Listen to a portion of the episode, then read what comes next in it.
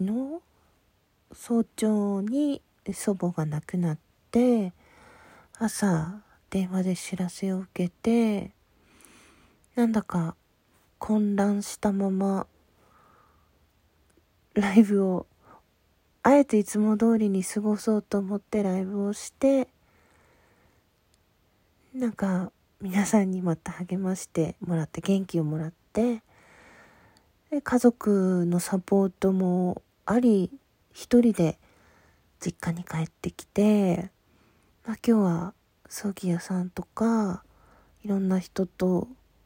こう必要な手続きとかの連絡を取り合ったり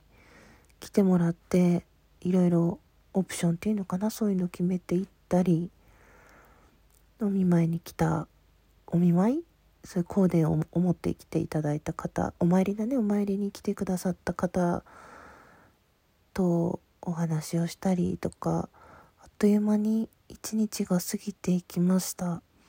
明日お通夜で明後日がお葬式になるのかな。うん。いやほんと丸2年帰ることができていなかったのでうんこんなタイミングで帰ってくることになるとはなあという感じですね。うん。まあ、実はここ数日上がっていた収録は祖母の話を聞く前にまとめて撮っていたもの。あの声のソムリエとかギガ語りは。はい。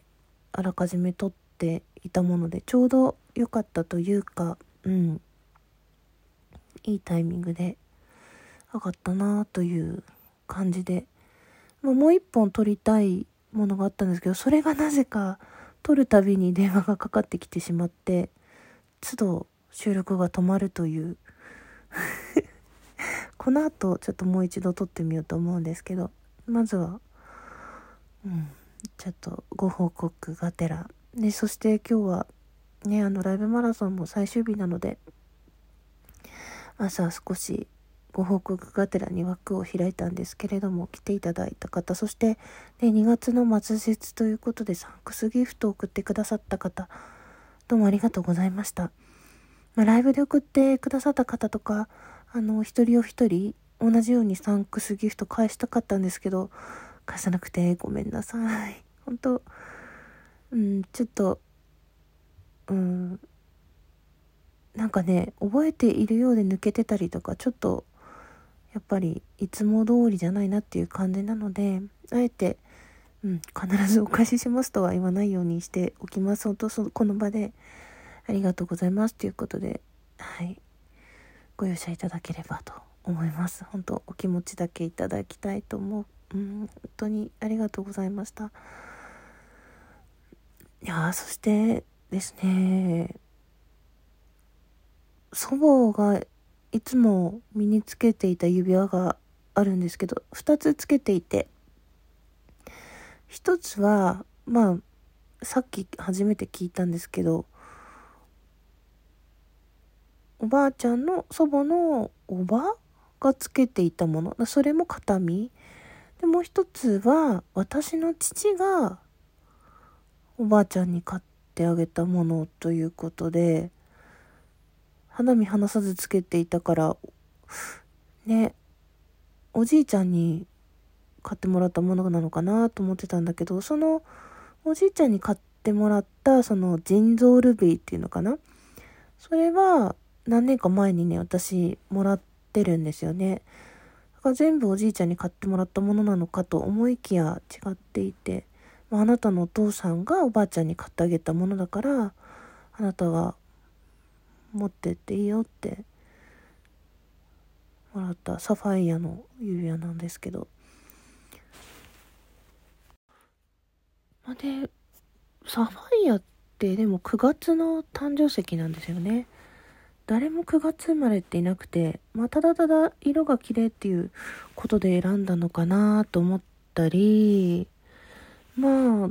サファイアっていろんな色があるんだけどうーん。まあ何て言うのかな。赤以外は全部あのサファイアって呼ぶんですよね。もともとはコランダムっていう鉱物で、紅玉、日本語では紅玉とか言うんですけど、そのコランダムの中で赤い石をルビー、青とか、それ、青を含むそれ以外の色をサファイアっていう、同じ石なんですよね、サファイアとルビーって。うん。でね、確か宝石の言葉は慈愛とか、誠実とか、そういう、うん、一途な、そんな感じの意味があったかなと思います。鎮静効果とかね、まあ青い色だから知性とかね、そういう石だったと思うんだけど、まあおばあちゃんにはぴったりの石かななんていうふうに思ったんですけど、まあ娘のね婿が買ってくれた指輪をずっと大事につけてたんだと思って。ほんと肌身離さずどんな時もつけていて入院して痩せてしまってくるくるくるくる回ってたから一回サイズを直ししてその時以外はもうずっと買ってもらってからずっとつけてたっていう指輪。うーん。なんかねあ私がもらっていいんだと思ったらなんかちょっと寂しいような。ちょっと今それをそのまま持って帰るかしばらく実家に置いておくか悩んでいて。もう少し母のところに置いておいてあげたいなっていう気持ちと、うん、おばあちゃんの代わりに連れて帰っていろいろ話しかけたいなみたいな。いろんな気持ちが今 ありますね。今日は空いてる時間に祖母にお手紙を書いてもともと入院先に送ろうと思って印刷していたハガキがあってそれに私の娘からもメッセージをもらってきたので表面にいろいろもう住所も書かなくていいからいろいろ書いて一緒に棺に入れようかなというふうに思います。と葬儀っていうのはいろいろねお金がかかってくるものでちゃんと死ぬ前に積み立てもしてたんだけど結局なんかそれは最低限のオプションだけの金額でそれ以外のことには使えないからプラスアルファでかかってくる部分が絶対あるって感じでま今回は家から送りたいという母の希望で会館は借りずに今おばあちゃんは仏間でね寝ているわけなんですけれどもほんとね顔もすごく綺麗で穏やかな顔であ苦しまなかったのかなっていう感じですね。うーん。ほんといろんな人を見送ってきましたけど一度も死に目に間に合ったことがなくて毎回何かこう確かめるように私は触れてしまうんですけどやっぱりおばあちゃんもうんおばあちゃんは顔を触りましたね。おじいちゃんの時はおでこを触ったかな。父は手を握った。うん。やっぱりしっかりと冷たくてあもう命はないんだなってはっきりわかるような。昨日はあのその仏間を開けて隣の居間で布団を敷いて一緒に寝ました。ちょっと距離はあったけど。父の時も義理の義理のじゃないね。ママ母ちゃんの行為で弟とママ母ちゃんと私と父と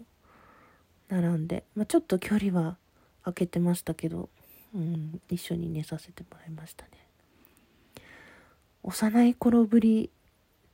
弟に至っては一緒に寝たことってなかったかもしれない。旅行とかしない限り。うん。なんかいろんな話をしながら。寝ましたね、うん、コロナが収まったら帰るね帰るねってそればっかりしか言えなくってなんか顔見たいし電話もねかけてあげたいんだけど話題が見つからなくってその隙間を埋めようと思ってなんかウクレレを手に取ったんだけど本人には直接弾き語れずにうん隣の部屋で聞こえるように弟と一緒に川の流れのように歌いました。私はなんかほんと適当にしか覚えてなくて弟は歌が上手なんでねなんかうん聞いてもらえてよかったなって思いました。本当大事な時に何の言葉も出てこなくって。なんかあと泣きそうになっちゃって言葉を重ねようとすると。うん本当難しいですね。でもしっかりお別れの瞬間にはお猫をして葬儀には立ち会えることになったのでよかったかなっていうふうに思ってます。娘にもねちょっと大変な思いをさせちゃって義理のお母さんにもご迷惑をおかけしちゃうんですがとみんなの優しさで帰ってこれたなっていう感じ、うん、今はねほんと寂しいですけどお互い支え合ってやらなきゃいけないことを確認し合ってはい。見届けてから帰りたいと思います。とねライブに来てくださって励ましの言葉くださった皆様といろいろお声かけくださった皆様どうもありがとうございました。うんやっぱり父とは違ってねおばあちゃんで年も90超えてなんで大往生ですから、うん、そこまで落ち込んではいないです。覚悟もできてたっていうかね。はい。というわけで近況報告ギガ語りでした。最後まで聞いてくださってどうもありがとうございました。ではまた。